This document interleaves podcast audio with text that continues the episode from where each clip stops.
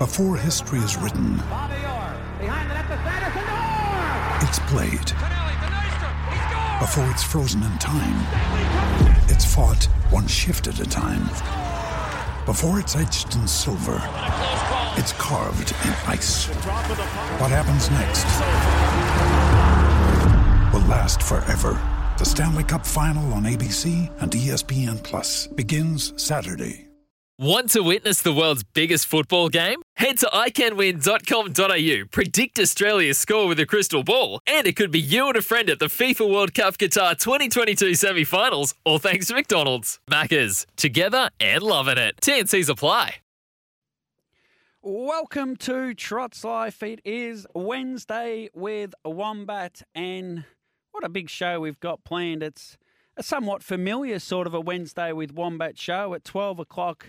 It's got Gillespie on HRV Steward, and he was formerly in the greyhound industry, and we'll I want to do three or four chats with stewards, HRV stewards, and just uh, show a bit of a different side of the industry. We had Barry Delaney on a couple, couple of weeks ago, and it was very, very well received, both externally and internally within the steward team as well. And there's nothing like a bit of banter with your mates as well when you've been on the radio. And I caught up with Barry on Monday at Warragul, and uh, geez, he's just a legend of a bloke and so well respected amongst the industry. And it was it was great feedback to the chat. So again, today we're going with something a little bit different with uh, Scott Gillespie, the HRV steward. He great fella, Scotty, too. I've had a few trips to the trots with him uh, over long journeys as well. I think I can out talk him, but that's not unusual. Jenny Lewis will join us as well. She is uh, working, of course, hard and diligently at HRV now in her role, and she oversees pony trots, and they're really starting to kick in pony trots, and such an important part of the industry what pony trots is. So. Jenny uh, and I thought it'd be good to catch back up again and keep you up to date with what's happening with pony trots. And Jeff Cakebread, a name a very, very successful trainer. He strikes at 17% of winners to runners over a long time. He's trained many a cup winner as well over the journey. He's only had the 89 wins. He's got a horse in tonight at Bendigo having its first start over the line. So we'll catch up with Jeff Cakebread as well throughout the show. First and foremost, though, I wanted to put something on the table. I do this every so often.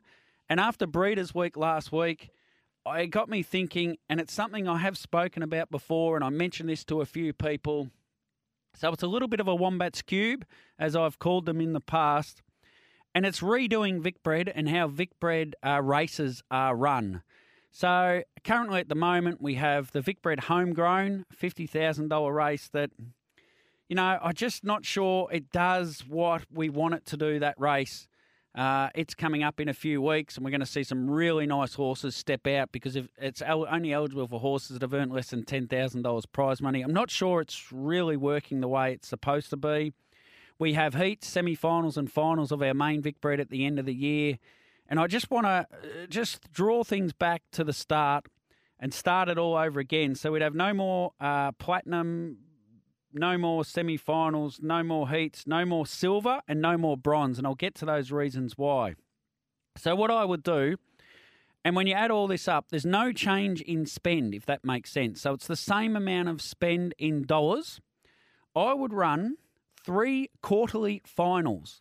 So, a final in April, July, and October for your Vic Vicbred two year old and three year olds.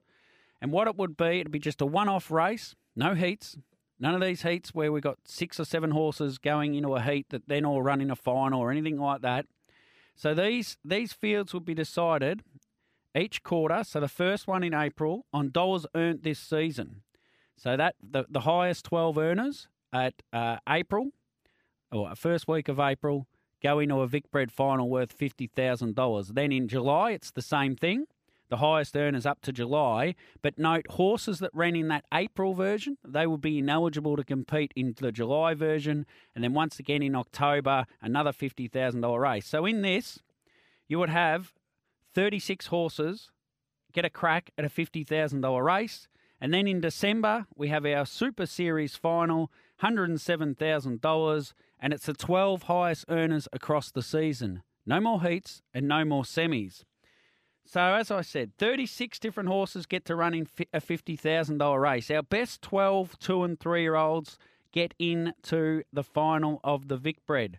So then a horse like Catch a Wave can say, after a Breeders' Crown, Andy Gath says to himself, you know what?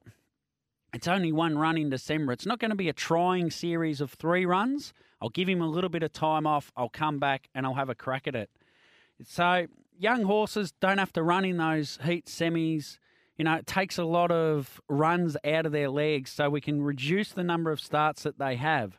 It'll spread juvenile racing better across the season. So if you've got a good early young two year old, or you want to dodge the really good horses that ran in the Breeders' Crown and the Vic Bred final, you get them going early in the year, and you aim and target at that at that April fifty thousand dollar Vic Bred final. Trainers aren't dependent on having their horse right at one given time. Like the homegrown is a heat and a final has to be right. If you've got your horse up and going uh, through the months of April, May, and June, and you're targeting that July $50,000 race, and something goes slightly amiss with your horse, you put it in the paddock for a month, you bring it back, you can target the October $50,000 race. So it gives you a little bit of flexibility as a trainer if something goes wrong. Connections and tra- like trainers and drivers, you can see where your horse is ranked they do it in uh, the dual system over in New Zealand. You can just see a list of where your horse is ranked. So if you want to get into, say, that July $50,000 race and you're 14th on the rankings, you'll put your horse in a race somewhere to win that 4000 extra. Might be just to get you in. So, no, there wouldn't be heats and semis, but you may need to run your horse to get it into that final. Uh, no more Vic Bred and bronze anomalies. Really troubled me over the time how this works. So, the Vicbred final takes the 12 best horses from the Vicbred series. Then we have a silver with the next 12 that didn't qualify for the final, and then a bronze with the 12 after that. But how that works, the horse that finishes sixth in the Vicbred final earns the ninth amount of prize money because the first three in the silver, who effectively finished 13th, 14th, and 15th in the series, earn more prize money than the horse that ran sixth in the final. Now, I find that very unusual. The horse that wins the silver and effectively finishes 13th earns the fourth most prize money, $12,500. How can you make the silver and earn more prize money than the horse that makes the grand final? So we're going to we'd be getting rid of this in this in this uh, version of Vic Bred. And of course, the horse that wins the bronze effectively finishes 25th in the series. So the 12 in the final, 12 in the silver. So the winner of the bronze finishes 25th in the series and earns the sixth most sixth most prize money of six thousand dollars. It's just bizarre. Like, could you imagine in a tennis tournament that if you got knocked out in the round of sixteen, you earned more dollars than a person that made the semi final? Or in cricket, the thirteenth man gets paid more than your second drop batsman. A business has a CEO, six executives, 12 general managers, and 36 general employees, and one of those general employees gets paid more than one of the executives. When you put it in those terms, it is quite bizarre. The Vic Bred uh, gold, silver, and bronze. Uh, it all it is all very strange. But what I would love, I would just love seeing those quarterly finals. I think it puts 36 horses across the year into well, just in the one category, of course. That is 36 in the Colts and Geldings for two year olds in the fillies 36 sets of connections, get a crack at a $50,000 race. Uh, and then they're all still eligible to go into the Vic Bred final. And by doing it off dollars earned, I think we'll end up with our best 12 horses in that uh, end of year $107,000 race. Uh, best 12 horses eligible at that time that want to be in it too, of course. And it would really uh, highlight and make an amazing night at the end of the year. Also means those heats and semi finals over the Christmas period, the trainers and drivers find very awkward with the uh, final, the Vic Bred Super Night being on New Year's Eve. Uh, it would negate that fact as well. As you, you, if you've earned the prize money, you could go in first up into the Vic Bred final if you're in the top 12. That's my take on Vic Bred in the Wombats Cube this morning. Let's get a breakaway and we'll come back with our first guest of the day. Welcome back to Trots Life for your Wednesday edition. And our next guest is a HRV steward. It's our second in hopefully a series of three or four of these, but there's a bit of a reluctance around uh, getting these stewards on, let me tell you. Uh, they're not in it for the limelight, unlike someone like me that loves a bit of uh, media time. I don't think some of the stewards do. And Scotty Gillespie's on the line there. Firstly, Scotty, mate, uh, how are you and whereabouts are you today? Uh, no, off day for me today, Tobe. So, uh, yeah, a couple of things to do in the office, but yeah, not on track today, mate. There's a bit go people wouldn't realise that it's not just uh, attending race days. There's actually office days back at uh, Flemington where you where you do things back at the office, like getting prepared for race meetings, etc. Uh, yeah, so there's always one of us at least in the office uh, Monday to Friday, uh, getting getting all the stuff sorted for meetings upcoming, and also going through all the, the paperwork and replays etc. from uh, the meetings the night before. So yeah, there's always uh, a few hours work in the office every day for whoever's rostered in there. Yeah. I'm sure everything's got its uh, pros and cons, mate, but I'd sort of prefer to be at the track than back at the office, but then it might be a bit peaceful back at the office compared to being at the track, I suppose. Yeah, no, it's it sort of breaks up your week a little bit. Um, you know, we're on track probably you know, anywhere between two and four meetings a week, I guess. Um, but you know, it's it's the opposite at the moment. It's a bit different to probably what it was pre-COVID. Obviously, with a lot of people still working from home, so yeah. there's not too much going on in the office. But uh, so it sort of lets you get done what needs to be done uh, quickly, and um, yeah, get back to enjoy some uh, time off. Now, unlike uh, Barry, I might have to ask you a couple of questions. I only needed the one for Barry, I think, for the half an hour segment that we did. But uh, the great man he is, Barry, he'll be listening in. It was a great chat with him. Tell us, mate, a bit about your background and growing up, and were you in, involved in the trots or, or anything like that, or harness racing, or greyhounds, or gallops, or were you just a, just a general kid that just liked uh, and followed the racing? Tell us a bit about your background and if you had any involvement as a kid. Uh, nothing sort of on a, a uh, too involved directly in racing as such. I'm yeah, growing up with my grandparents uh, who used to uh, do the do the horse hits every Saturday afternoon and listen to the wireless and sit around and listen to that. And if we uh, if if Nan wasn't uh, down the back garden getting upset about Melbourne losing, she, we'd be yeah cheering on the horses. So mainly thoroughbred racing all the way through my my life. Um, still follow it now. Greyhounds and, and harness, not so much. Um, mainly from what you just sort of watch on, on Sky and listening to it on the radio, I guess. But um, yeah, I just uh, it's been thoroughbred racing and, and sport of any kind really since I've been a young bloke anyway. So you picked a few things up from your nan by the sounds of it. Uh, she didn't mind having a listen to the bet, and uh, I'm pretty sure you're a, you're a pretty devout uh, Melbourne man too, aren't you? Uh, yeah, yeah. No, it's it's been a tough couple of weeks as opposed to last year, but um, I spent forty odd years thinking we'd never get one. So uh, to get one last year was nice. A shame Nan Nan and Nan Empire weren't around to see it, but um, anyway, we go again next year, I guess. Yeah, we butter up. I'm a Bulldogs man, mate, so we don't need to talk footy whatsoever.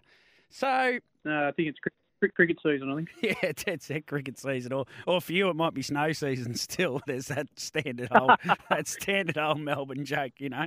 Now, so you get to sort of 18, 19, 20, and uh, you're not that age anymore, of course, and you kick off a career in what, or what did you head into doing? Did you go to university and study to be a, a, a lawyer, or where did your life kick off like that? No, like once I finished school, I wasn't too keen on keeping on studying, so I um, took up uh, hospitality traineeship. Did that for a couple of years, just working in a couple of sports clubs. One which was uh, Springvale Footy Club back in the days when they were still back in the VFA. Yeah, yeah. Um, so I did that, did that for a couple of years, and then um, yeah, went into transport actually. So um, logistics, operational type work with a, and did that for 16 years. So I did that with uh, three or four different companies, sort of in between times, and uh, was in that for 16 years with one year, one one gap in between where I spent a year overseas um, doing a bit of travelling and the like. So, but um, yeah, and sort of got to the end of that and needed needed a change. So you're sort of plodding along at that and I suppose oh, you need a change. And were you keeping your eye out for jobs and looking at Seek or what? Like I know you you took up greyhound work as a greyhound steward. So how exactly did that come about? Uh, it probably just got to the stage where working sort of you know starting early and working sort of late in the afternoon and you know with two kids at home, it just got to the stage where you weren't seeing them a hell of a lot. You weren't seeing them wake up in the morning, and you'd, Yeah. you'd be struggling to see them late, you know, in the afternoons. It just all became a bit too much, and I I wanted to get away from working sort of um, well, what most people would term normal hours, I guess. So it was, it's uh, you don't probably hear too many people say that they're happy to work weekends and nights, but to me, yeah, the change was a bit. Uh, I'm not so much difficult. It was just more to, more difficult probably for the wife and kids back at home, but uh, it didn't take long to adjust, and it's just um, works out better for for all of us now, like working the hours that I do. So, no, it was a, Yeah. certainly a good change to make. Yeah, hundred percent. So, what got you into the greyhounds? Uh, just by chance, really. We spent uh, a week or two up in Queensland, and I was dreading going back to work. And uh, yeah, I was telling, telling Lisa, my wife, and she's. I walked in on Monday morning and resigned, and I rang her. She wasn't overly pleased because I didn't have a job to go to. Yeah. And uh, yeah, about three three hours later, I got a call from um, Australian Race Victoria offering me uh, well an interview initially, um, which all sort of um, yeah moved moved into that straight away. So it all sort of uh, all worked out in the end. So it sort of probably made my decision a lot uh, a lot easier uh, leaving transport when I did to walk straight into to another job. And I I know it sounds strange, but organising logistics and everything, there would be some carryover to stewarding. Like uh, you wouldn't think of it on the surface, but I'm sure you know being organised and all those things and prepared and planned and would all carry over into stewarding as well. Yeah, there's yeah, there's certainly some some um, some skills that I, I took over to, to stewarding. Um, you know, e- even on track, dealing with a lot of you know different people and Yeah. people from different backgrounds and um, all that sort of thing. So yeah, I think it, it sort of pointed me in the right direction anyway to to give me a bit of a head start moving across. Um, being sort of you know late thirties, I guess when I when I actually made the move, had a fair bit of um, you know, Life life, experience. experience. I like to think behind me anyway. Now, t- tell us a bit about uh, being a greyhound steward. And I know we were joking at the trots the other day about getting two greyhounds in the room and asking about the interference on the first corner. Clearly, there's none of that happens. And on the surface, you'd sort of think, well, what exactly does a greyhound steward have to do? Yeah, no, no. Listening to listening to Barry uh, give us a recount of that interview was even uh, those, yeah those interviews was even more amusing. But anyway, um, no, look, I, I guess um, greyhound stewarding as opposed to to, to harness. Uh, lot, there's a lot more going on, I guess, harness wise to, to keep you know to keep a look on pre-race, during the race, and obviously post-race as opposed to what there is greyhounds. Um, so there's a lot more involved in the harness side of things, and um, I probably got to the stage at Greyhound where I felt as though I'd sort of got to a level that I could then push on and use those skills um, in a not so much a, a, a tougher scenario, but uh, just just where there's a lot more a lot more to take in. Uh, I've been lucky Yeah, yeah. since coming across the harness to to work with a lot of good you know experienced stewards that have um, well still till today are, are helping me along, and there's new things you pick up every day. Um, you know, as, as you'd be well aware, you know, there's not two meetings where uh, they all run exactly the same. So. No, it's not hundred percent, and it's there's a fair team there, isn't there? You don't sort of a lot of people wouldn't realise it, but the the stewards a very close knit bunch and. Uh, a lot of great camaraderie amongst them, and uh, I'm sure it wouldn't have taken you long to realise that and just feel like you're just part of that team. Yeah, no, it certainly didn't. Um, you know, obviously starting a new job is um is always a little bit daunting, even though you, you you're confident that you can can, can do the job. But yeah, no, walking into um, you know, a, a, room with you know with Brett Day, Nick Murray, uh, Grant Adams, Adrian Crowder, they've all got a lot of experience behind them, um, and even you know working with Barry and and Des uh, on an irregular basis. Uh, there's there's a lot of experience there, a lot of knowledge that you know I'm certainly you know taking taking in from the start and still taking in today. So, but uh, yeah, look, we, we we enjoy the company of each other as well. Um, you know, but when there's work to be done, it gets done, and that's the main thing.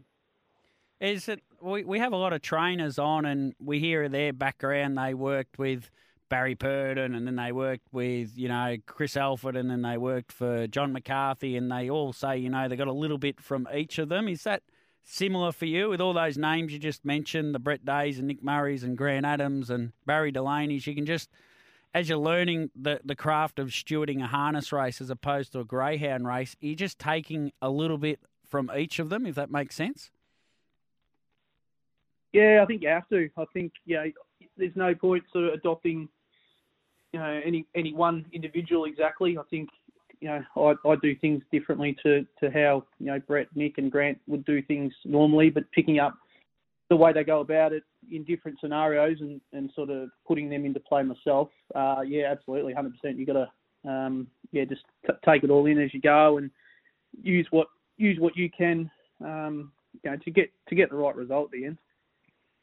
Tell us. Um, oh, I've just lost me. I just had a question in my head. I was listening to your answer, and then I've lost the uh, question, mate.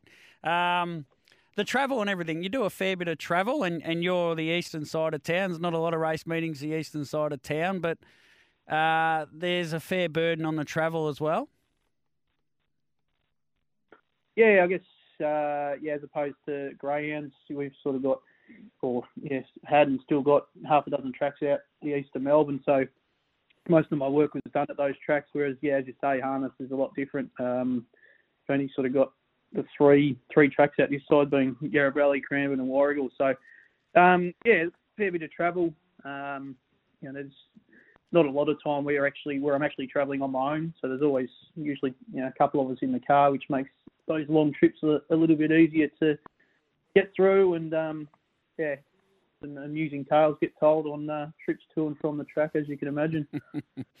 Best horse you've seen so far, mate. In in just uh, how when did you start? It must be nearly two years now. But what is the best horse you've seen over the last couple of years? Uh, yeah, about eight, yeah eighteen months I started. So um, yeah, it's gone quick. Even uh, even you know been lucky obviously through COVID to to keep on racing and to um, yeah, just not not much has changed at uh, at my end, which has been very lucky. Um, I guess just uh, seeing Lochinvar Art up, up, close and personal. Well, back now recently, obviously there's a fair bit of time off, but uh, yeah, no, it's you know probably probably the best one I've I've seen since I've been working here.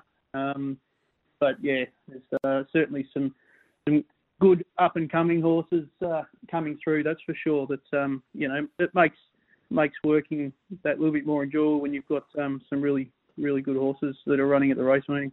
Certainly does, and you get a bird's eye view of them right up close and personal as well. Scotty, mate, thanks, thanks a million for coming on. Been uh, great to get to know you a little bit and hear a little bit about your journey, and it just shows that you just never know where your life can head in many regards, isn't it? You can be organising logistics one day, a greyhound steward the next, and seemingly probably only felt like a day later you were you were walking in as a HRV steward. So who knows where uh, your life can head, and who knows where our next steward will come from. So Scotty, thanks a million for coming on, mate.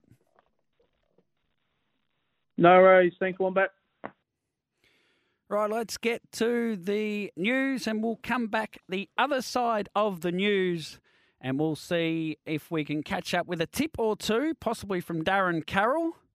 Uh, we'll have snuck that out of the Gareth Hall show in a little bit of uh, magic that happens uh, behind the scenes with radio. And then Garrick Knight in our regular segment with Gary Knight, Garrick Knight, our weekly segment, will catch up on all the things from around the HRNZ space into Australia um, SEN track, especially in our Giddy Up studios. Darren Carroll, he's done the form for us at Stawell and Bendigo on the trots. Take it away, Darren, with your best bets, mate. And well done yesterday um, with your trotter winning. Um, it was superb at Melton.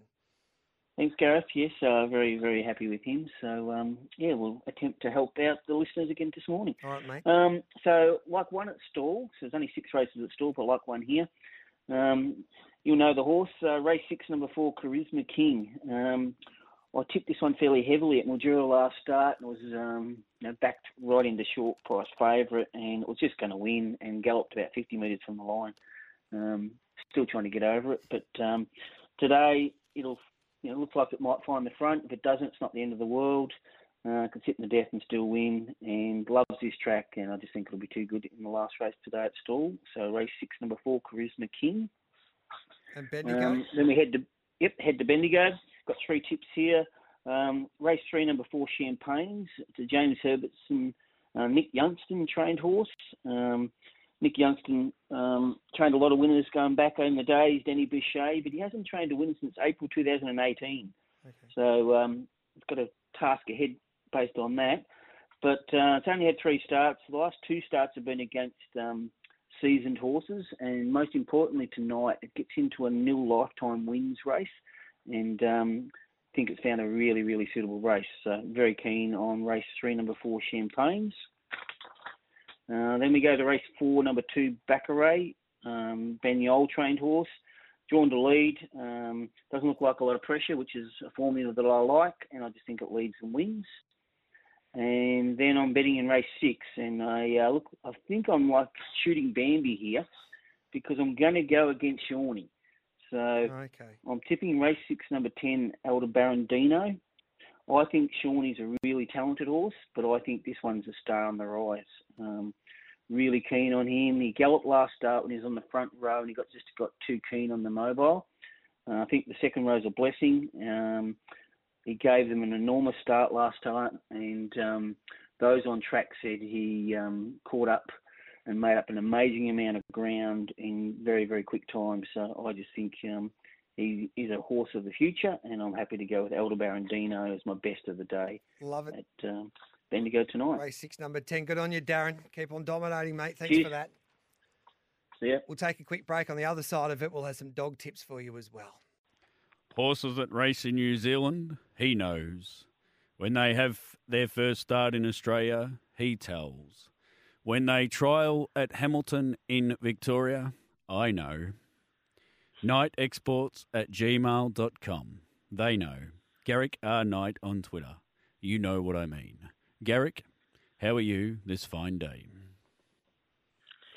I'm well, thank you, Valvoline man. I am sitting here in the rain in Auckland, which for us is just another day.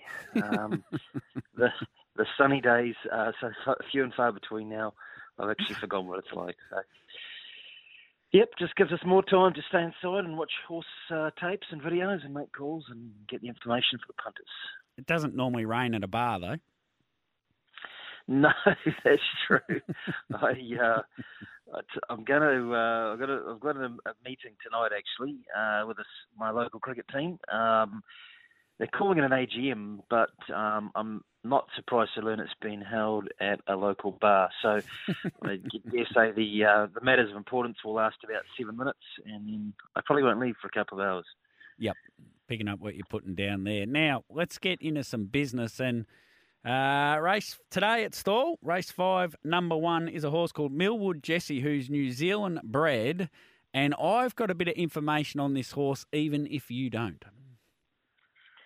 Yeah, well, I really can't give listeners much insight at all. She left here over a year ago as an early two-year-old without trialing or racing. Yeah, okay. um, she didn't didn't go through the yearling sales. I looked through all the results there. She wasn't there.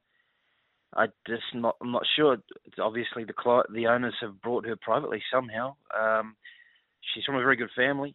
You know, Millwood um, Millwood Touche's been a good good producer all the way through.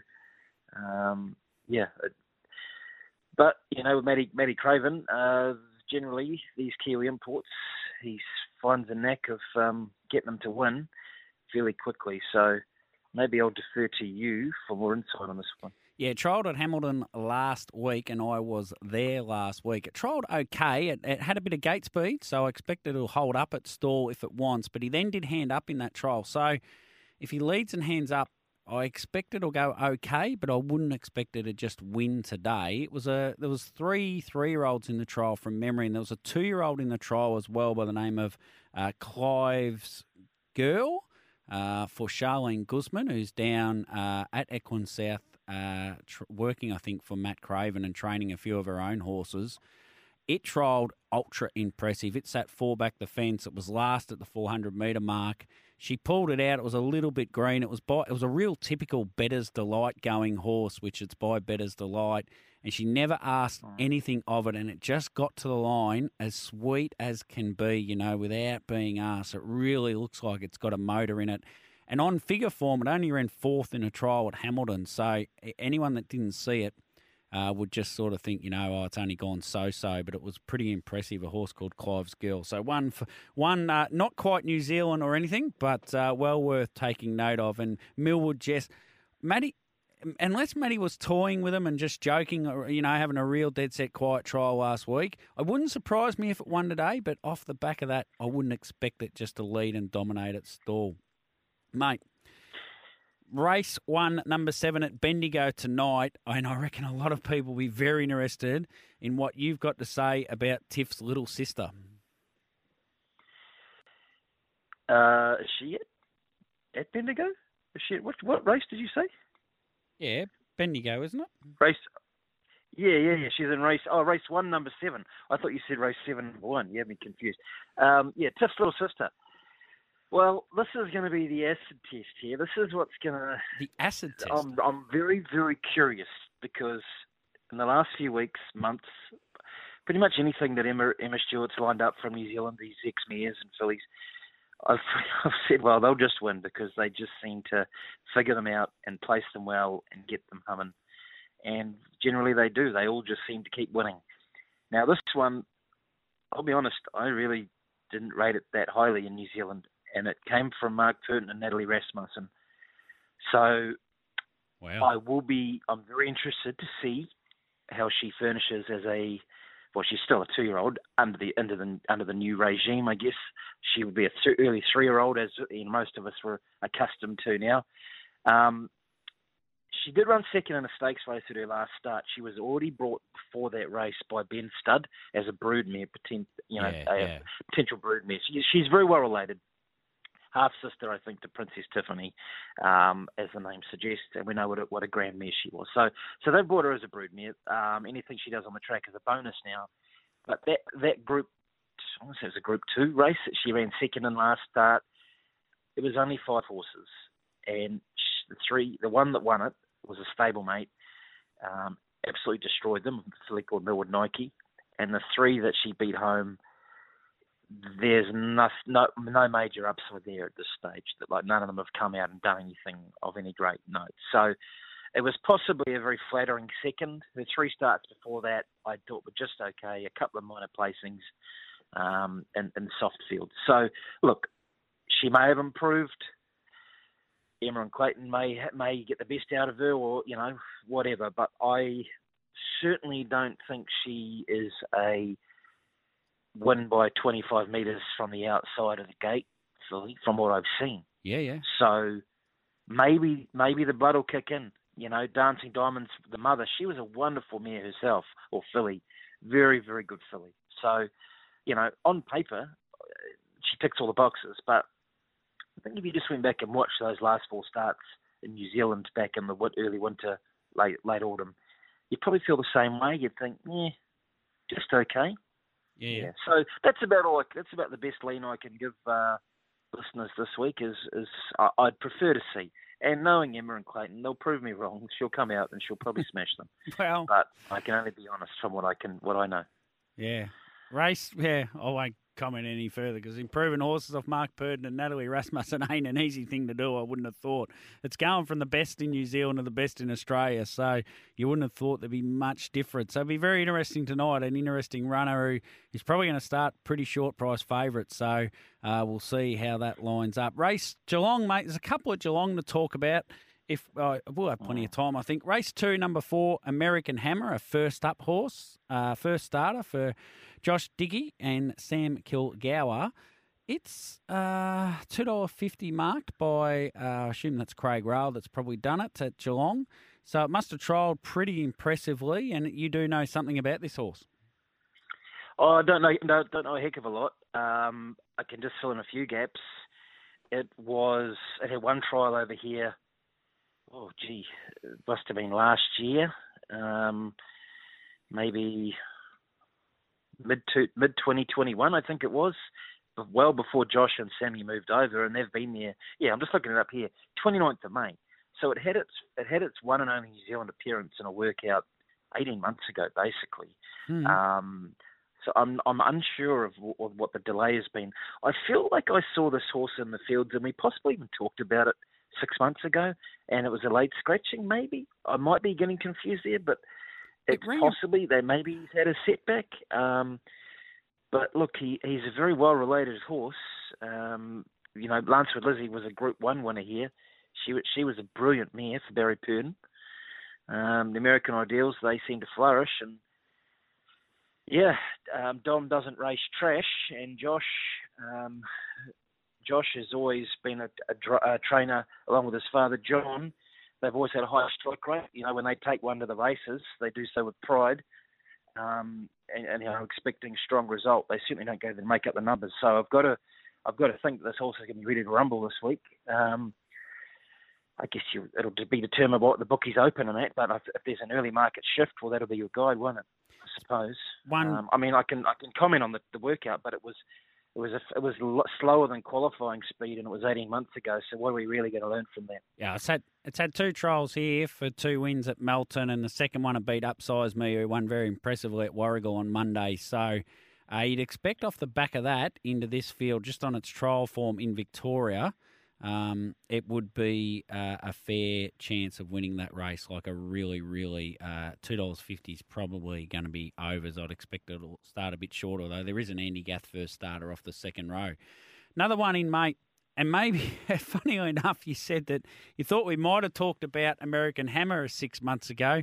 Well, I reckon we certainly did talk about John James Preston six months ago, and I was at Cranbourne when it was going to have its first start for LB Ashwood, and it put on a real performance. Uh, it hit the hit the mobile gate and got fired up and.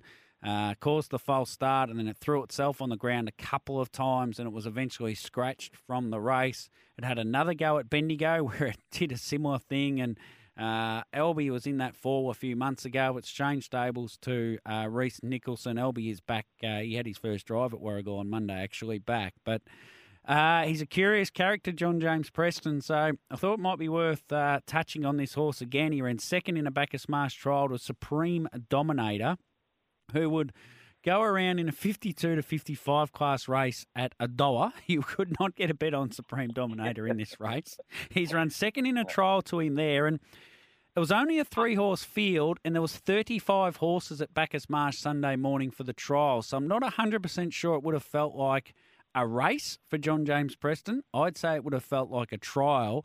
And Thursday night at Geelong, it'll be under lights, there'll be horses everywhere, and I just wonder if he's going to get away. What are your thoughts? Yeah, well, you've said most of it. Look, the, yeah, the simple yeah. thing with this, the simple thing with this horse is he's got all the ability in the world. He just needs to. It's not even score up. He just needs to get get up on the gate as it starts moving. There, there is a real he's got a real problem with that. Um, I've spoken to the former trainer who confirmed it was an issue over here. Just a, he's got a bee in his bonnet about about the gate, and apparently he needs to be stood there at the start, looking with his nose resting on the gate. Well, that's what they were doing in New Zealand, but I don't think I'm not sure in Australia when they're um, milling around at the start. Not is the mobile arms extended, or are they are they uh, retracted at they're, that point? They're out, but they're not allowed to go up and just stand at the gate. Right. So that's that's obviously the problem because that's what he was doing in New Zealand um, to calm him down and get him focused, and hasn't been able to do that over there. So I guess Reese Nicholson's been tasked with trying to get inside this horse's head and convince him that the mobile is his friend and he should be happy to chase after it. Um, the day I shouldn't laugh because it's you know the connections have been very patient, waiting for the source to be able to line up, and I I'm pretty sure that sec- that second time it happened, he, he might have um, injured himself or you know he did cut yeah. bruises or something from from maybe going on the track. So yeah, look if if I, if I knew if we knew this horse was going to score up and go around, um, he he should be a dollar forty I think, but yeah, th- there's that that issue with with the manners at the start. So and he's an older horse as well. He didn't start. He wasn't broken until he was about four or five. That's the thing. Um, I mean, he's eight now, but he's only, he's, yeah, I think he's he's turning eight based on his birth date in about a month's time. But he's only had 20 career starts. He didn't race till he was about five. So lightly raced, but it's just a matter of how do you re-educate an older horse that's got that kind of mentality. So hopefully Mr. Nicholson's got it sorted, and um, the owners, Michael and Nathan Falvo, um, can get some good returns because once he's away, um, there should be plenty. So, yep, fingers yeah. crossed. Um, all I can hope is that uh, the stewards don't keep penalising him because I'm sure that he'll run out of chances eventually if he keeps doing this. They'll they'll get to the point. I don't know what the protocol is, but there must be a point in time that comes where they say he has they to go do. to trials and, and do it a number of times before he's allowed back at the races. So. Uh, and there's been horses that then do it at the trials and they've been barred from racing full stop. So he's a little bit of ways off that. Garrick, mate, as per usual, thank you very much for coming on, and we will do this all again next Wednesday. Thank you, sir. Very good. Thanks, Garrick. Toby McKinnon.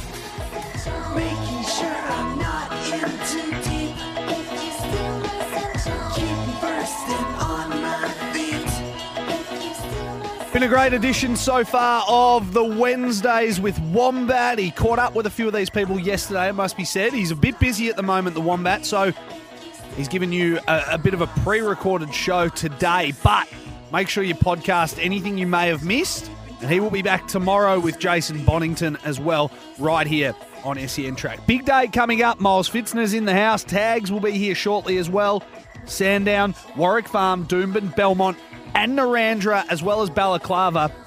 We are going right across the country today. Don't miss it. 0499 736 736. Miles Fitzner, David Taggart, doing what they do best on a Wednesday afternoon, and that is to give you winners. We'll have all the tips from uh, Giddy Up with Garrett this morning when he caught up with all his guests, Mick Kent Jr., and among those as well. 0499 736 736 at SEN underscore track. Best bets will be up there.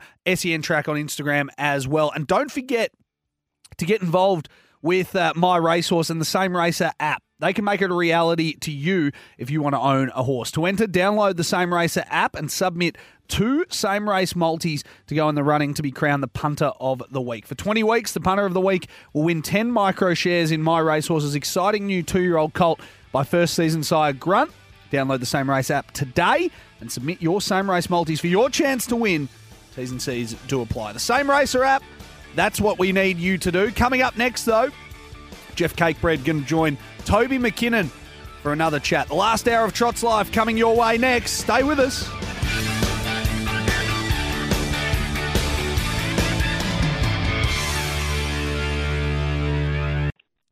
Welcome back to Trots Life, and we've had a number of guests on similar to Jeff, Jeff Cakebread over the journey. We had Brian Johnston a few weeks ago tell some classic tales from back in the day, and funnily enough, uh, doing my preparation, I found a race that uh, Jeff beat one of Brian's horses in at Moonee Valley many, many years ago. And uh, Jeff's about to join us. I think we're going to go back a little ways here and, and find out the journey of uh, Jeff Cakebread, who does have a horse in over the line at uh, Bendigo. But uh, first and foremost, Jeff, how are you and whereabouts do we find you today? Um, yeah, I'm good, thanks, Toby. Um, you find me in Barham now. We've been um, living in Barham for about the last six years um, shifted up from Bendigo, and um, yeah, bit of a different way of life up here, mate. A lot quieter. I always had you pegged for uh, Elmore. Were you at Elmore for a long time? Yeah, yeah, yeah. Um, we were at Elmore for uh, twenty odd years. Um, I think we shifted up there in about 1977, 78 or something, and um, yeah, there for about 24, 25 years. Did you grow up in harness racing as a kid, and was it your dad or your granddad, or was it old, old mate next door, or who got you involved in harness um, racing? Yeah, a bit of both, Toby. Um, my grandfather, he, um, he, he trained a couple of horses, um, but he was uh, he was also um, at one stage Australian rodeo champion. Yeah, okay. Um, and, and his brother, and that supplied all the rodeo horses, well, virtually for Australia, I think. Um, Dad wasn't that interested in. He um, always owned one or two, but um, and then oh, we had a bit of a farm in Mornington. We I was born in Mornington. We had a bit of a farm down there, and oh, one of the neighbours had a trotter and worked it on the farm. So yeah, and well, I had a pony and that as as a kid and that, and um, yeah, always always loved the horses. So that's um, that's how I got involved. Mainly yeah, through the grandfather and um, this other guy that was working a horse on the farm.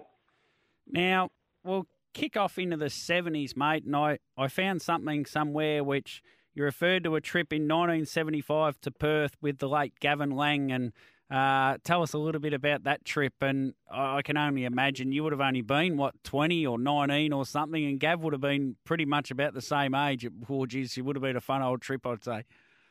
Yeah, um, I think um, I was 21, I think, Toby, um, and I'd just been married, um, just got married, and um, Gav Gav was about three years younger than me. I think I think he was um, he was about 18. I, I reckon he was 17 or 18. Yeah. And um, but uh, Gav sort of that was um, I think that was the first um, um, juniors junior drivers championship that they had. Yeah, yeah. Um, and like Gav, he got there on ability, but I, I was lucky enough to be driving a good horse at that time, um, Dylan Tishan, and he sort of, oh, well, he sort of steered himself, so he made me look good. So I, was, I think I was a bit lucky to sort of get on that trip. But um, uh, I didn't really want to go because oh, I hate aeroplanes, and um, I remember the wife come with me, and we hadn't been married that long, and I think I laid on the back seats on the plane, and and wife Lee, she, um, her and Gav played cards all the way over and all the way back. I think. So,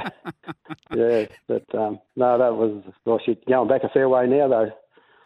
Gav, Um, Toby. Gav, Gav probably got a hundred out of her on the flight too, playing cards.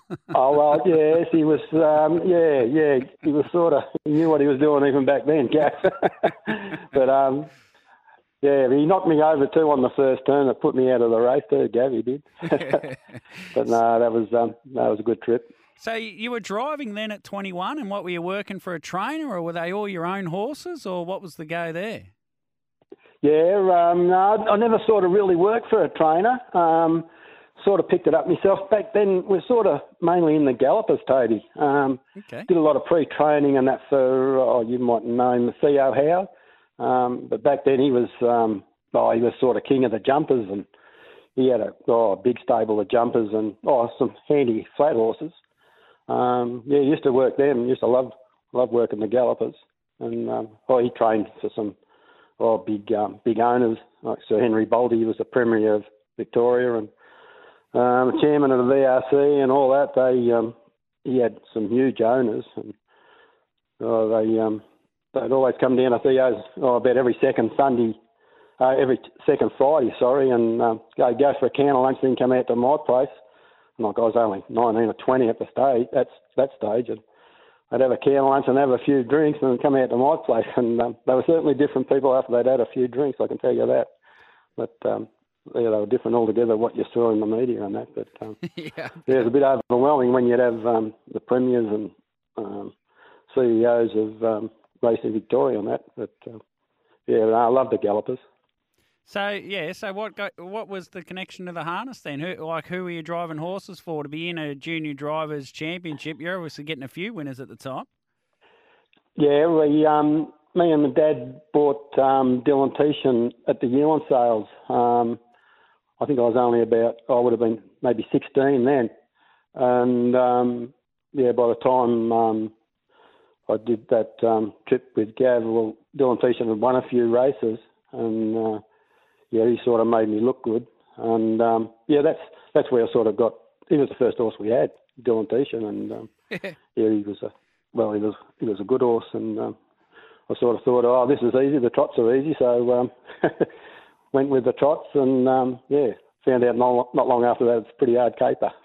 It is a pretty hard caper, but geez, you had a couple of good horses. Uh, I'll go through a few of them. Kunara Dale, right, had 23 starts, and that was it. He won. Yeah. He, he won a Gunbower Cup and a Boort Cup in those 23 starts, and his last start was in a Yarra Valley Cup. But he didn't race till he was seven years of age. Tell us a bit about Kunara Dale. Yeah, yeah. Um, Max Wishart had him, um, and I saw him. Oh, he ran in a restricted. I think it was a restricted meeting at Elmore Yeah. when he was. Uh, he, he could have been three year old or four year old, um, and he bowed both tendons. And um, I said, uh, I said to Max oh, a couple of years later, I said, whatever happened to that horse? And he said, oh, he's just out in the paddock. And um, I think a couple of other trainers might have had him, tried to get him right, but um, yeah, he kept going sore. And I said, oh, you want to? Would I? Would they be interested in leasing him to me? And um, yeah, they ended up leasing him. I think I got him. I think he was a seven-year-old when I got him. Yeah. And um, yeah, I, he was a he was a he was a good horse, Canaradale. Um, great trying horse. Um, yeah, I think I don't know how many races he won. Um, but he um, yeah, he had two bow tendons, and we did a lot of swimming with him. But um, I think if he had have um, if he had have had good legs, yeah, he could have he could have been a real top horse. Lord Abbey was another horse. It won three at Moonee Valley, I think, from memory. At uh, yeah, won as a three-year-old at Charlton, and on the 23rd of April '88, uh, you won at Moonee Valley, and you beat Graham Johansson home on one, which would have been it would have been uh, it would have got mentioned during the week at Elmore, I'd imagine. Yeah, um, well, Graham wasn't Elmore then. Um, Oh, he wasn't? He, was over at Sebastian. No, he Oh, was at okay. Sebastian then. Yeah, yeah, okay. Yeah, um, but um, yeah, Lord Abbey, he was a yeah, he was a pretty fair horse. Lord Abbey had a he was very fast out the gate. I think he was one of the fastest um, mobile horses. Oh well, of, the, of that time, you know, and um, yeah, he, he, yeah, in the right race, you could. Um, he was a good horse. Yeah, he, he, if he drew the front, he could lead. You know, and if there was a better horse in it, you'd let him go and sit behind him. He, he, he was a little bit weak, but um, yeah, he had great speed out of the gate, which um, which helped him a lot. Do, do you remember a horse called Lake Brewster who was by uh, Bester Fella? You mightn't. He was Lake Brewster. Yeah. Nah. Teddy Demler had him. Uh, he was owned by my father. He won. Oh yeah, He was by Bester yeah, Fella. yeah. Name rings a bell. Yeah, he was by Bester Fella. He was a black stallion, beautiful black stallion, and there was another horse by Bester Fella who was a beautiful black stallion as well, Elmore Fella, who you trained to 18 wins. He won the Owen Cup, Boort Cup, St Arnaud Cup. And I know there's something you're going to tell me about this horse because he was just a jet from a certain circumstance.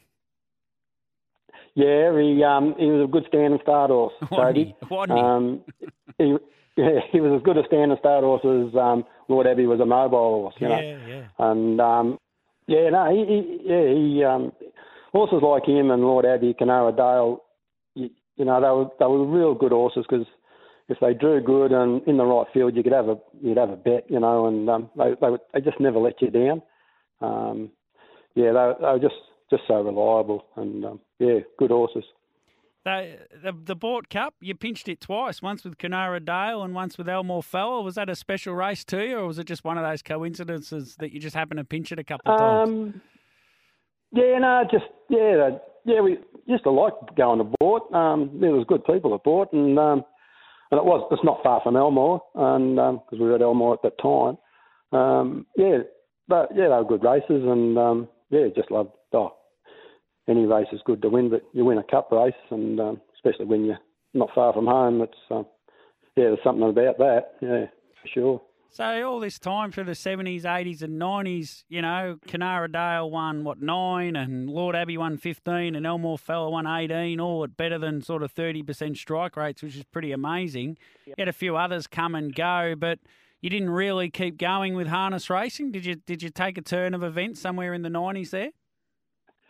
Um, yeah, Toby. We oh, we had a we were working eight or ten horses, twelve horses or something at the time, and oh, we had a.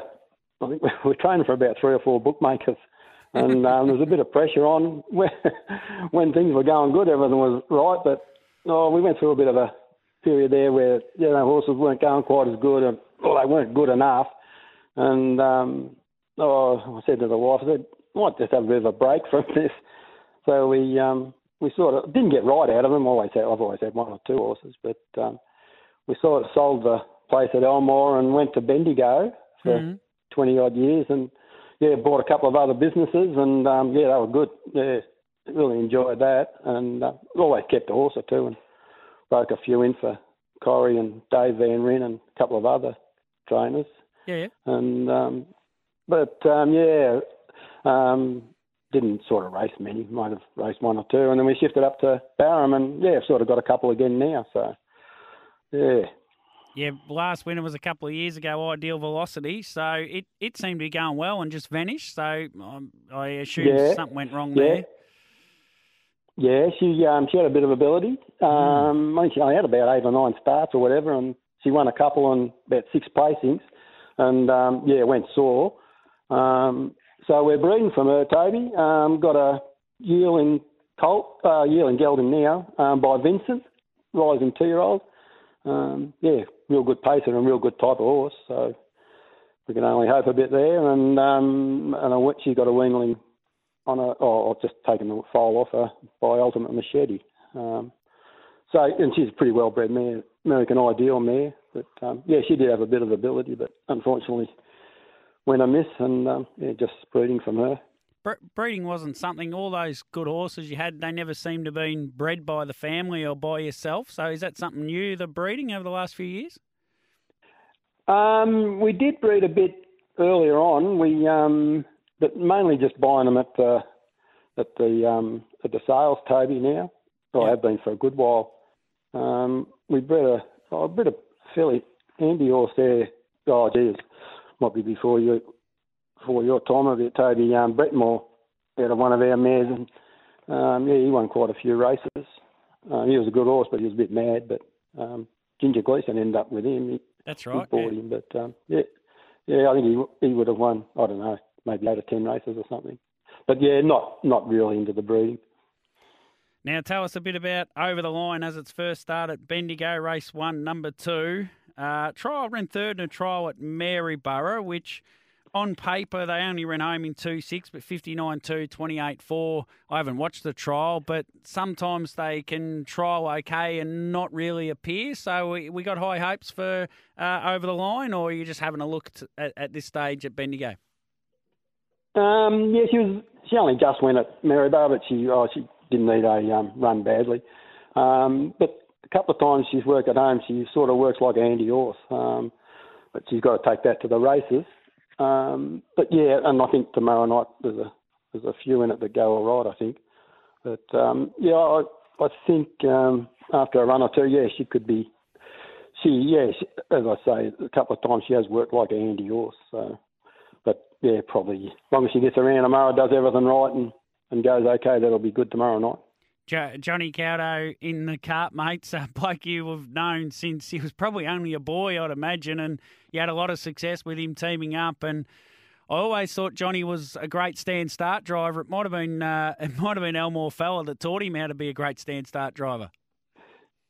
Yeah, I don't know about that, Toby. No, he um, he he always was a good um, good driver to get him away from a stand, John. Um, even oh, I think we were over at the trials at Kyabram one day, and Graham Johansson was there. He had a trotter, and oh, he was a bugger of a horse to gallop at the start, and he put um, John on him at the at the trials, and the horse went away like a rocket. I can't remember the name of the horse. Yeah, yeah. And I think John, I think John drove him a fair bit after that, and Graham said he, he's as good as anybody I've ever seen that can get a horse away from a stand and start. And yeah, no, he just got that bit of a knack with him at the stand, and um, you know, I've been friends with John for, oh, gee, Toby, I don't know. Went to his wedding, I think that was in 1990, so. yeah. What's that? Yeah, 30 odd years he's been driving for me. So, yeah. No, been a good good friendship and, uh, yeah, had a fair bit of success with him. And what do you do with yourself away from the trotters now up at Barham? You playing bowls, or is that just Carol that plays bowls, or, or what, what do you do with your time? no, I don't play bowls Toby. I, oh, I couldn't Careful. put up with all the whinging, mate. Careful. no, right, um, I'm still working. I, actually, I um, look after the bowling greens up here at Barham. Um, been doing that for a few. Oh well, not long after I shifted up here, they asked me to do it. Yeah, okay. Um, yeah, I've never done anything like that before in my life, but um, yeah, no, I enjoy it. So um, yeah, doing that and um, oh, jogging a couple of horses up for Damien Wilson and Laura Crosland. Oh yeah. And um, yeah, doing a couple of our own. So yeah, still doing a bit, Toby. Very good, Jeff, mate. Uh, thanks for coming on. Been great to hear a few stories, and yeah, wouldn't have been wouldn't have minded going on that trip with you and Gav back in the day to Perth. I reckon it would have been an absolute belter. Yeah, it was pretty quiet though back then. So oh, I didn't drink now, much then. Now, now, things, now.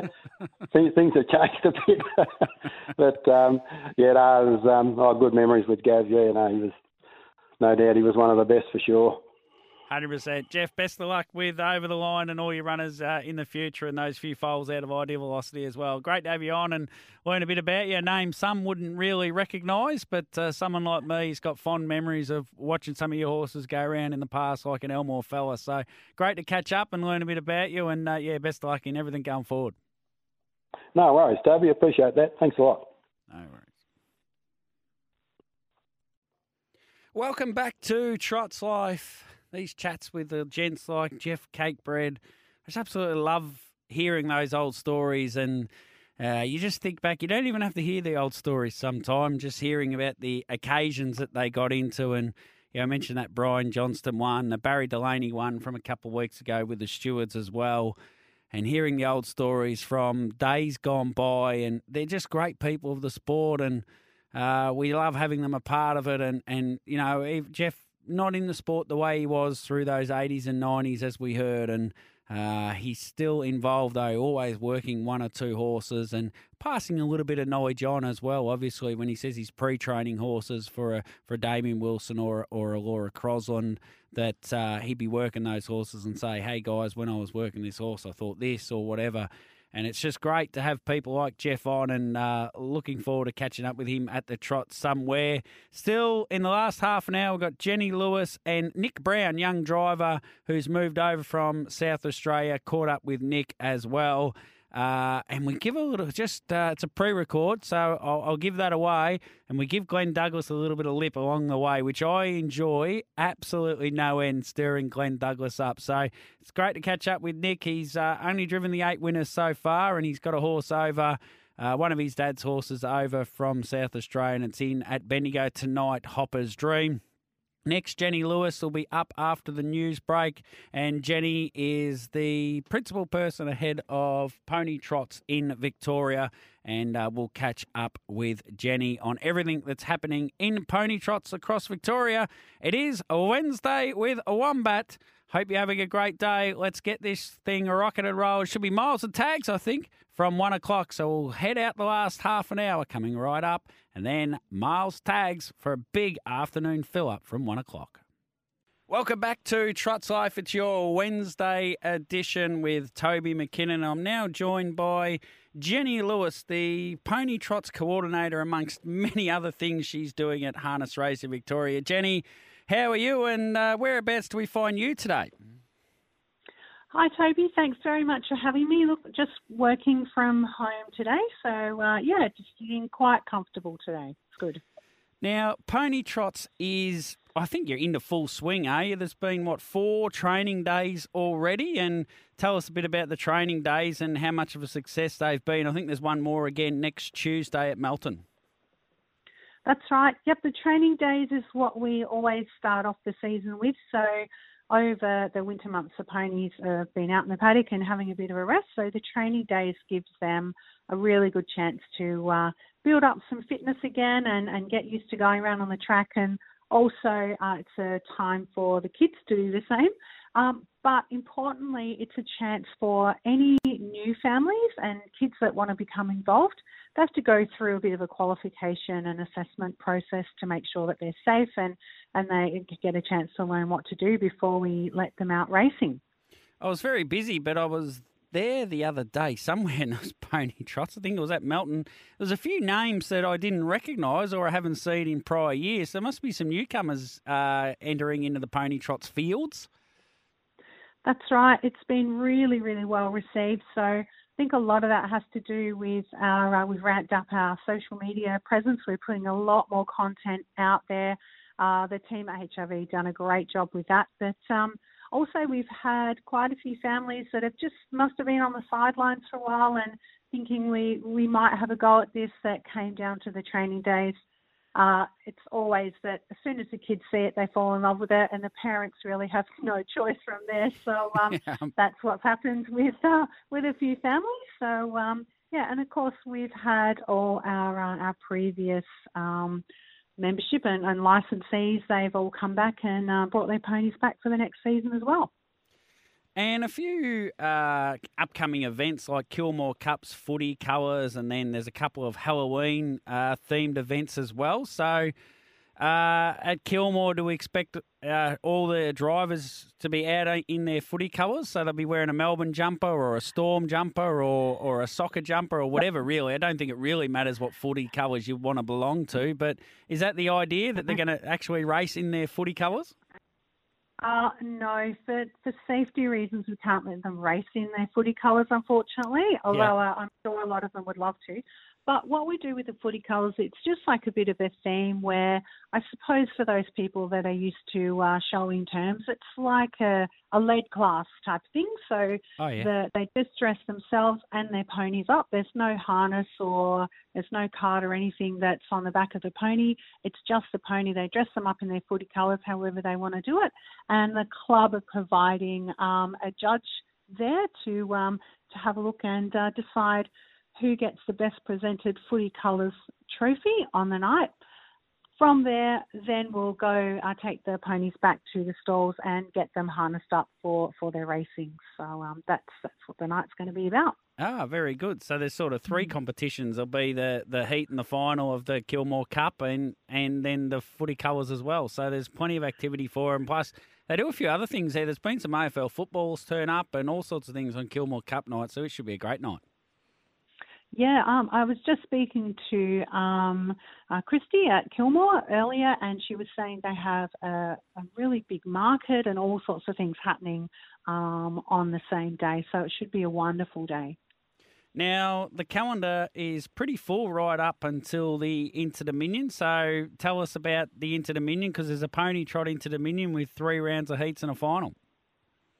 That's right. So um, we're really serious about promoting our, our juniors and our young drivers, and we want to make that everything that um, that the big horses get, so to speak, we we mirror with our juniors. So um, they they love the idea of the Interdominion.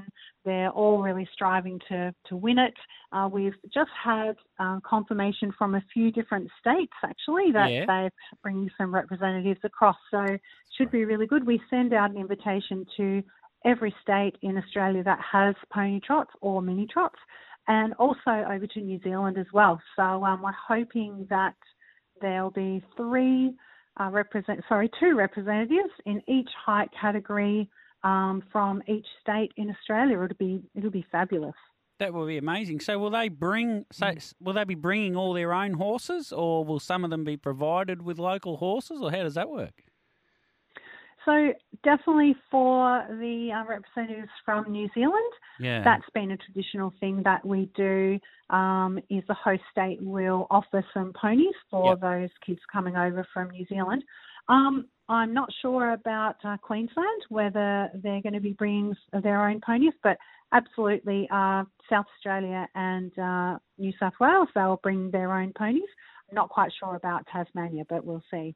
Very good. Very very good. Uh, from January onwards, I haven't seen a calendar. Is there a calendar out from January onwards, or is that uh, in the making still? No, no. So the calendar, it's not out.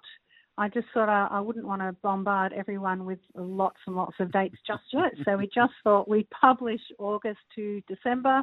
That's enough for people to digest, especially because um, that includes the Interdominion. So that'll that'll keep all our pony trot families busy. But what we have got going as well is a couple of smaller competitions within the year. So one of them is our Country Cup champion. So just like um, a horse would be named, you know, Country Cups. Um, I don't know what like Yeah. the Country Cup horse, trotter and pacer and whatever. So we have we have that for our ponies and our drivers as well. So um, and also we have a Metropolitan series as well. So we have I think it's five races starting in January. So it just mirrors the the big horse calendar, I suppose. So um, yeah, so we have a couple of little competitions and championships within the year that we can award as well. Yeah, I love that idea. I know the Pacers is the Country Cup Championship, and the Maori's Idol Trophy goes to the winning trotter. And uh, for the ponies to do that, because that sort of answers my next question. That that means that it'll get right around the state as well. So all the clubs, the Ararat Stawells, Horshams, Hamiltons, Terangs, Boorts. Uh, all the clubs, Wedderburns, Yarravellas, Warraguls, all get a go at uh, hosting some pony trots, and all the local kids to those tracks can have a little crack as well. Yeah, that's right. And I'm hoping that um, pony trots will obviously build in momentum as we go through the year. So it's something, an extra facet that each country club can use to attract people in the local community to come along and have a look because everyone loves a pony. Like it's it's just always one of the most popular things at any race meeting we find. So um, that'll be a really good thing for clubs to be able to use with, with their marketing to their community and hopefully get some kids and families along that wouldn't otherwise have, um, have thought to come. But um, yeah, it, it should be a really, really good year. So like I said, we've gone from August with our training days. Our racing has started um, last weekend, as you mentioned, at uh, Melton. And then we go all the way through to the middle of June until the weather gets too cold because no one wants to come out with ponies when it's freezing cold. So that's when we have our rest and get going again um, the next August. So yeah, it's a full on calendar, but um, uh, hopefully we can get all around the state and we have great numbers that keep um, increasing and, and we build it up to be something really amazing and, and special for all the kids two week school holidays coming up as well for all the parents with pony trot kids and no doubt that'll be a time where I saw a video of Stacey Towers leading one, well, driving one and leading one or something. But uh, hopefully she can have a few weeks off, and all the kids are out working their ponies each day in preparation for the big upcoming season during school holidays at least. I know a lot of them still do it before and after school, but uh, with school holidays, they've got no excuse. They should be out doing uh, their ponies every day, Jen. That's right, that's right. And you mentioned the school holidays and before also there's a training day at Melton. So uh, I know Tabcorp Park have gone to great lengths to put on um, a, a day showcasing the pony trots and putting it out there to their local community. So we're going to host a training day on the same day, and it's going to be sort of a real interactive thing for for kids that otherwise, like I mentioned before, wouldn't think about coming along to a, a racetrack. So the ponies will definitely be a draw card for that, and we're going to have a bit of a kids' day out there. So it should be good. Anyone listening that wants to come along, uh, everyone's welcome. I think you do have to register, but uh, I think there's still some places there in which you can. Is that Tuesday the twentieth? Next Tuesday? Tuesday 20th, that's right. Yep, yep. Beautiful. Yeah, so I think the first week of school holidays. Very good, Jenny. Thank you very much for coming Mm. on. Great to always catch up on the pony trots. Great. Thanks, Toby. There's Jenny Lewis. Welcome back to Trots Life with Toby McKinnon. Our next guest is a young reinsman from South Australia who has moved over to Victoria of recent times, Nick Brown. Nick, mate, firstly, uh, how are you and whereabouts are you today? I am good, just and yeah, working out in uh, Strathfieldsaye for Glenn or Julie Douglas. For Glenn and Julie Douglas, that's okay. There's a lot Yeah. of training partnerships out there. Julie brings sanity and reason, and Glenn brings everything else. And you could tell him I said that if you want.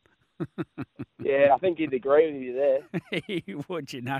I call him my uh, sanity checker. Whenever I'm feeling like I'm half mad, I go and have a conversation with Glenn, and then I feel 100% normal again. That's the way. oh, that'll get back to him, and I'm happy to, for that. I'll see see you soon, Glenn. Now, Nick, tell us a little bit about your background. A lot of people would know both Peter and Terry Brown over in South Australia, and your name's Nick Brown, and uh, I'm pretty sure we can join the dots here, but I'll let you tell us. Yeah, so Dad come from over this way. He used to live down in Seymour. He grew up there for the first didn't know that. twenty years of his life, I think. Yeah, yeah. And then he met Mum in SA when they were over there to race horses, I think. And then the rest is history, pretty much. They moved over there. I think it was 30, 30 years ago. Yep. And then they've been married. I think it's coming up to twenty-seven years now. And 19 or 19 years ago, you uh, you joined the family, mate. You got brothers and sisters as well, or is it just, just you flying solo? I've got one younger sister who's ten, Charlie, who does the pony trots back home. You- yeah, I- You did pony trots as well in South Australia?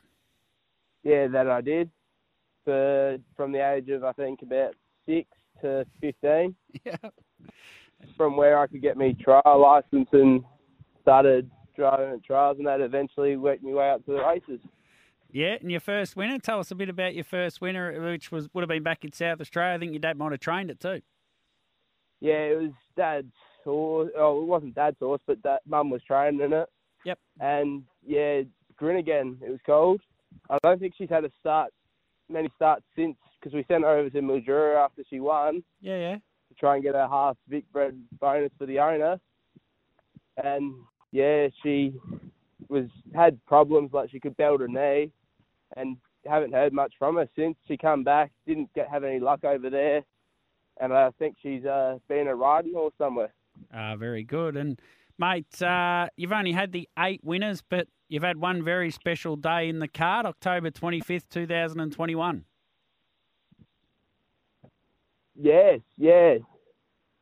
Was that the two for Phil Westbury? That's the double, mate, the running double. Which, when you've only had eight winners, to get a running Running. double is pretty unusual. Do you want to know the funny thing about that? Yeah, tell us. I, I've actually driven two doubles in my life. Have you? I didn't know that. Yeah, I've had two, which and one of them was on the same horse. Yeah. But I went two for Phil Westbury. Yeah. Which I don't think it was. I don't think it was the running double, but it was.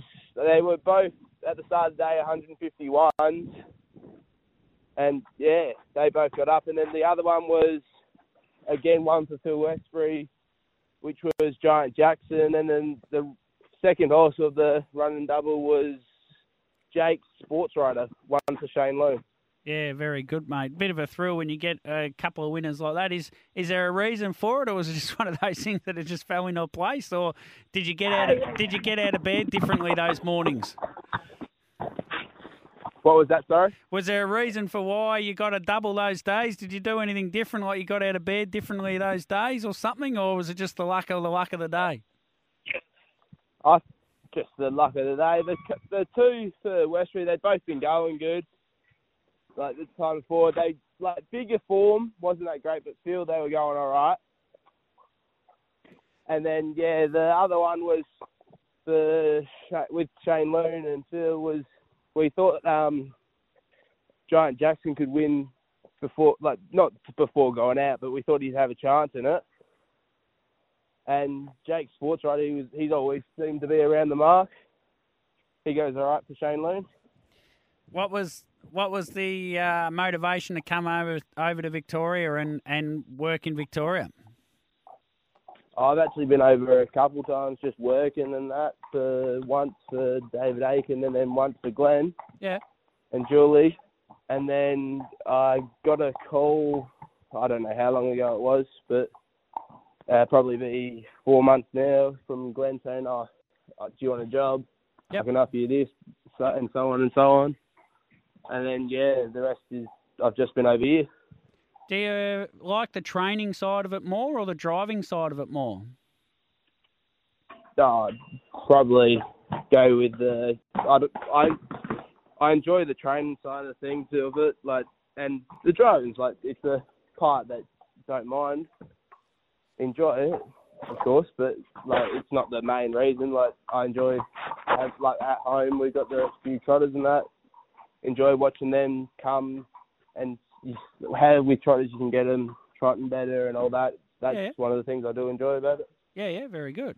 Now you got a, you've only had a couple of drives since coming over. You got one at Bendigo, race four, number four, Hopper's Dream, and it's probably been your best chance so far in the few drives you've had this stint over in Victoria. Anyway, uh, you, you're confident of a forward showing? Yeah, yeah. I say I've we've had me and Dad have had her since bloody I think she was a three year old when we got her, but we got her over as a trotter originally, Yeah. and then and then she's won a race trotting, not for Dad, and then bloody she went sore, put her out, and then she come back, and all she wanted to do was pace. So then we put the hobbles on her. I said, "Ah, we'll give this a go," and then this is her second prep as a pacer. Her first prep, she had a few starts back home, and then we sent her up to Mildura. Yeah, yeah. I've sent her up to Broken Hill, and she, I think she won a couple at Broken Hill, and then raced at Mildura to get her bonus. Got that, and then yeah, then we took her back home, gave her a spell, and she's come back over here. She's had one start for Dad at Mildura, where she ran fifth. That's right. Sat in the death on about the bell lap, and yeah, I say we've I've always liked her. I drove her in her first uh, start, and she galloped away in that, but that's another story. Yeah, yeah. She she was at Broken Hill for Tony Camilleri, who's a dead set character, mate. I don't know if you've had much to do with him, but boy, oh boy, he's a character. Yeah. Him and Dad are real, like real, real good mates. They go back a fair way. Yeah, okay. And yeah, I say I've I've met him a couple of times. He's a real good bloke, and yes, he is a character. He certainly is a character. I'm not sure we can say his nickname on air, so we'll just we'll just leave it as Tony Probably. for now. No, yeah, we're probably not allowed. Jeez, Sal. Uh, I could say we could have a whole two hours on Tony Camilleri, but it'd have to be uh, played at about one in the morning, unfortunately, mate. Uh, Nick, I was going to say yeah. Best of luck with uh, Hopper's Dream, and uh, I reckon your first win's not far away. And, and by record, I tell you what, if you win race four and I had a horse in race five or later in the card, I'd be sacking me driver instantly and putting you on the way you get doubles. How's that sound? Yeah, yeah, it's probably not the strangest thing. Yeah.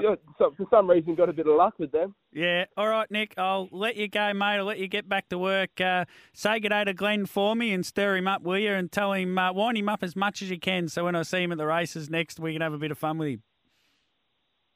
Rightio. Thanks. Will do. Thank you for having me. No worries. Thanks, Nick. Best of luck, mate. Thank you. You're listening to Wednesdays with Wombat on SEN Track with Toby McKinnon.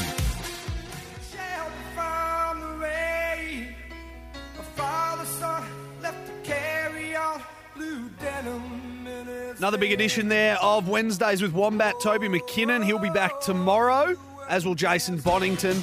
Trots Life right around Australia, 11 a.m. tomorrow. Don't miss any of that. 0499 736 736. Get in touch. We've got a big Wednesday coming your way. Not only have we got the six timer, the superstar tipster in Miles Fitzner and David Taggart, we've got the little man, the other little man, the superstar from the Sydney Swans, who's preparing himself for a prelim final this week against the Swanee, against the Pies, I should say. A big game coming up at the SCG on Saturday afternoon, 4:45. Tommy Papley, Tag said no, you can not not come in today. You're a good luck charm. We need winners, and we need footy tips uh, or footy chat as well because uh, the D's are out. So sucked in tags, straight sets. And Paps, he lives to fight another day, which is good. So we've got plenty to come throughout the afternoon. Sandown, Warwick Farm, Doomben, Belmont, and Balaclava, as well as Narrandera uh, as well. We've got Chris Nelson going to join us from for some Doomben tips. We've got Tommy Hackett from Ladbrokes as well to get us going there.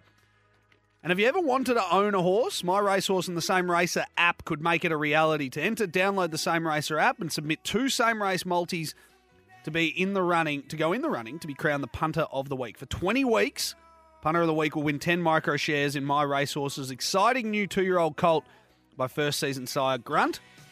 Download the Same Racer app today and submit your Same Race multis. For your chance to win, T's and C's apply.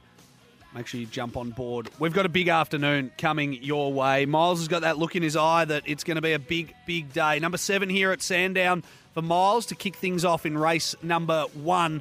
And first at Narrandera is five minutes away as well. If you want to get in touch, at SEN underscore track, look for the article there with all the best bets. Paps' best bets, Miles' best bets, Tag's best bets, all on the article at SEN underscore track. You won't miss them. You can't miss them if you read that article right there, but we'll get the mounting yard done as well.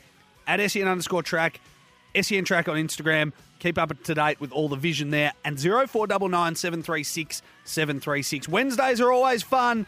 Time to get it going. Coming up after the news, Miles Fitzner, David Taggart, and the little man, number 11, Tom Papley.